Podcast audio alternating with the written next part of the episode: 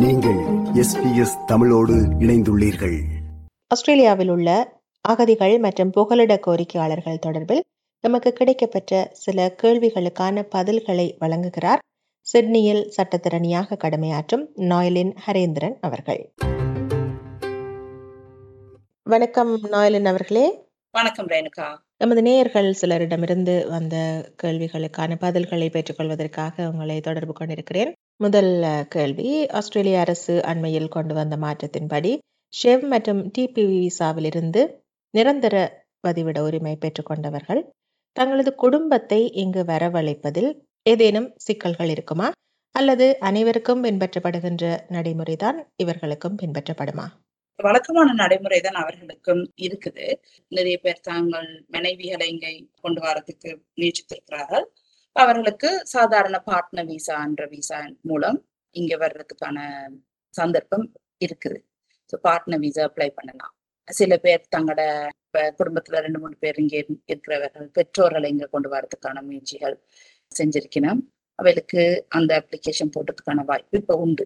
So சாதாரண PR உள்ள நபருக்கு உள்ள ரைட்ஸ் இவர்களுக்கும் உண்டு. முதல் வந்து இவர்களை ப்ரையாரிட்டைஸ் பண்ண மாட்டார்கள் என்ற மாதிரி ஒரு கதை அடிப்பட்டது ஆனா அது வந்து ஒரு சட்டத்தில் அங்கேயும் எழுதியிருக்கிறதாண்டா என்னை பொறுத்தவரையில் நான் இது மட்டும் அது கண்டதில்லை. நாங்க இப்ப பார்ட்னர் விசாஸ் அப்ளை பண்ணியிருக்கிறோம். எங்களுக்கு தெரிஞ்ச மட்டும் நிறைய எயிட் ஃபைவ் பாயிண்ட் விசா உள்ளவர்கள் தங்கள் மனைவியல் இங்க கொண்டு வரக்கூடியதா இருந்திருக்குது. சாதாரணமான ஒரு ப்ராசஸிங் டைம்ல அந்த நடவடிக்கையால் எடுக்கப்பட்டுள்ளது. எல்லாருக்கும் ஒரே மாதிரி விசான்றது நான் சொல்ல முடியாது. ஒவ்வொரு ஆக்களுக்கும் தனிப்பட்ட முறையில் இப்ப அன்றைக்கு ஒரு ஒருவர் வந்திருந்தார். அவர் பிள்ளைகளுக்கு இருபத்தைந்து வயது. அப்ப இருபத்தைந்து வயது உள்ள பிள்ளைகளை வந்து நாங்கள் வந்து டிபெண்டன்ஸ் முறையில் கொண்டு வர முடியாது. அப்ப அவர்களுக்கு தனிப்பட்ட முறையில் வேற ஏதாவது வழிதான் பார்க்க வேணும் ஒன்று ஸ்டூடெண்ட் விசாவோ இல்லைண்டா விசிட்டர்ஸ் விசாவோ அந்த மாதிரி ஏதாவது வேற வழிகளை பார்த்து தான் பிள்ளைகளை இங்க கொண்டு வர கூடியதான் சந்தர்ப்பம் இருக்கு. ஸோ நீங்கள் ஆஸ்திரேலியன் குடிவரவு திணைக்களம் வெப்சைட்ல பாத்தீங்கன்னா நிறைய விசாஸ் இருக்கு. ஒவ்வொரு கேட்டகரியிலையும் ஒவ்வொரு ஆளுக்கும் ஒவ்வொரு விசா பொருந்தும். ஸோ அந்த விசா உங்களோட விசா உங்களுக்கு எப்படி பொருந்தும்ன்றதுக்கு நீங்க வந்து ஒரு மைக்ரேஷன் ஏஜென்ட்டையோ ஒரு லாயரை சந்திச்சு அந்த கேள்வியை கேட்டால் அவர்களால் நிச்சயம் உங்களுக்கு அந்த உதவி கொடுக்க முடியும். சரி அடுத்த கேள்வி. இந்த டிபிவி மற்றும் ஷெவ் விசாவிலிருந்து பின்னர் நிரந்தர வதிவிட உரிமை பெற்றுக்கொண்டவர்கள் ஆஸ்திரேலிய குடியுரிமை பெறுவதற்கான நடைமுறையில் ஏதேனும் மாற்றங்கள் இருக்கின்றனவா? அல்லது எல்லோருக்கும் பொதுவான நடைமுறைதான் இவர்களுக்கும் பொருந்துமா? சாதாரணமான நடைமுறை நல்ல கேள்வி இது. என்னென்றால் நிறைய கிளையன்ஸ் என்கிட்ட இந்த கேள்வியை கேட்டிருக்கிறார்கள். அதாவது வந்து அக்கா அப்படி நாங்க சிட்டிசன்ஷிப் எடுக்கிறது. எங்களுக்கு ஆங்கிலம் தெரியாது. இந்த நாட்டில் ஆங்கிலத்தில் பரீட்சை எடுக்க வேணும். அப்பதான் உங்களுக்கு குடியுரிமை கிடைக்கும். சிட்டிசன்ஷிப் டெஸ்ட் நீங்கள் பாஸ் பண்ணாதான் உங்களுக்கு அந்த குடியுரிமைன்றது வழங்கப்படும். சோ ஆங்கிலம் படிக்க வேண்டியது ஒரு ஒரு கட்டாயம். ஆங்கிலத்தில் நீங்கள் அந்த டெஸ்ட் எழுத வேண்டியது ஒரு கட்டாயம். ஒரு கிளையண்ட் வந்து கேட்டிருந்தார் இன்டர்பிரிட்டர் கொண்டு போகலாமா அது? இல்லை கொண்டு போக முடியாது. இந்த டெஸ்ட் வந்து நீங்க இங்கிலீஷ்ல தான் செய்யலாம். சோ சாதாரணமா ஒரு நபர் வந்து ஆஸ்திரேலியால நாலு வருஷம் பதிவிடம் கொண்டு அதில் ஒரு குறைஞ்சது நாலு வருஷம் அந்த நாலு வருஷத்துல ஒரு ஒரு ஒரு வருஷம் பிஆர் இருந்தால் அவரால் சிட்டிசன்ஷிப் அப்ளை பண்ண முடியும். சோ உங்கள் பிஆர் கிடைச்சு சரியா ஒரு வருஷத்துக்கு பிறகு நீங்கள் ஆஸ்திரேலியன் குடியுரிமைக்கு நீங்கள் அப்ளை பண்ணலாம். விண்ணப்பிச்சதுல இருந்து உங்களுக்கு குடியுரிமை கிடைக்கிறதுக்கு அதாவது நீங்கள் எல்லாம் சரியான வழியில் அஹ், கடைபெற்றி கொண்டு போனீர்கள் இருந்தால் விண்ணப்பிக்கிறதுல இருந்து பதினாலு மாசம் வரை எடுக்கலாம் உங்களுக்கு குடியுரிமை கையில் வர்றதுக்கு.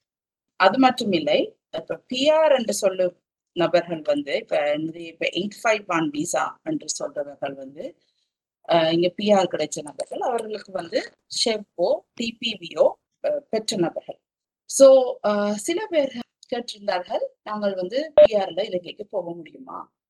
போக முடியாதுன்னு சொல்ல முடியாது போகலாம். ஆனா போனா உங்களோட நிச்சயமா உங்களோட பிஆர் வந்து கேன்சல் பண்றதுக்கான சந்தர்ப்பம் உண்டு.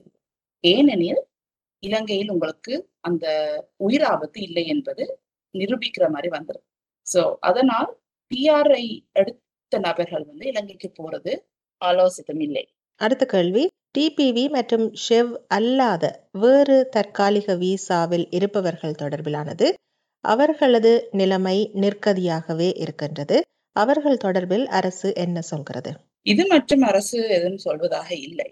டிபிவி ஷெவ் இல்லாத நபர்கள் அதாவது நிறைய பேர் விசா ஈல உள்ளனர். நிறைய பேர் எந்த விசா மற்ற நிலையில் உள்ளனர்.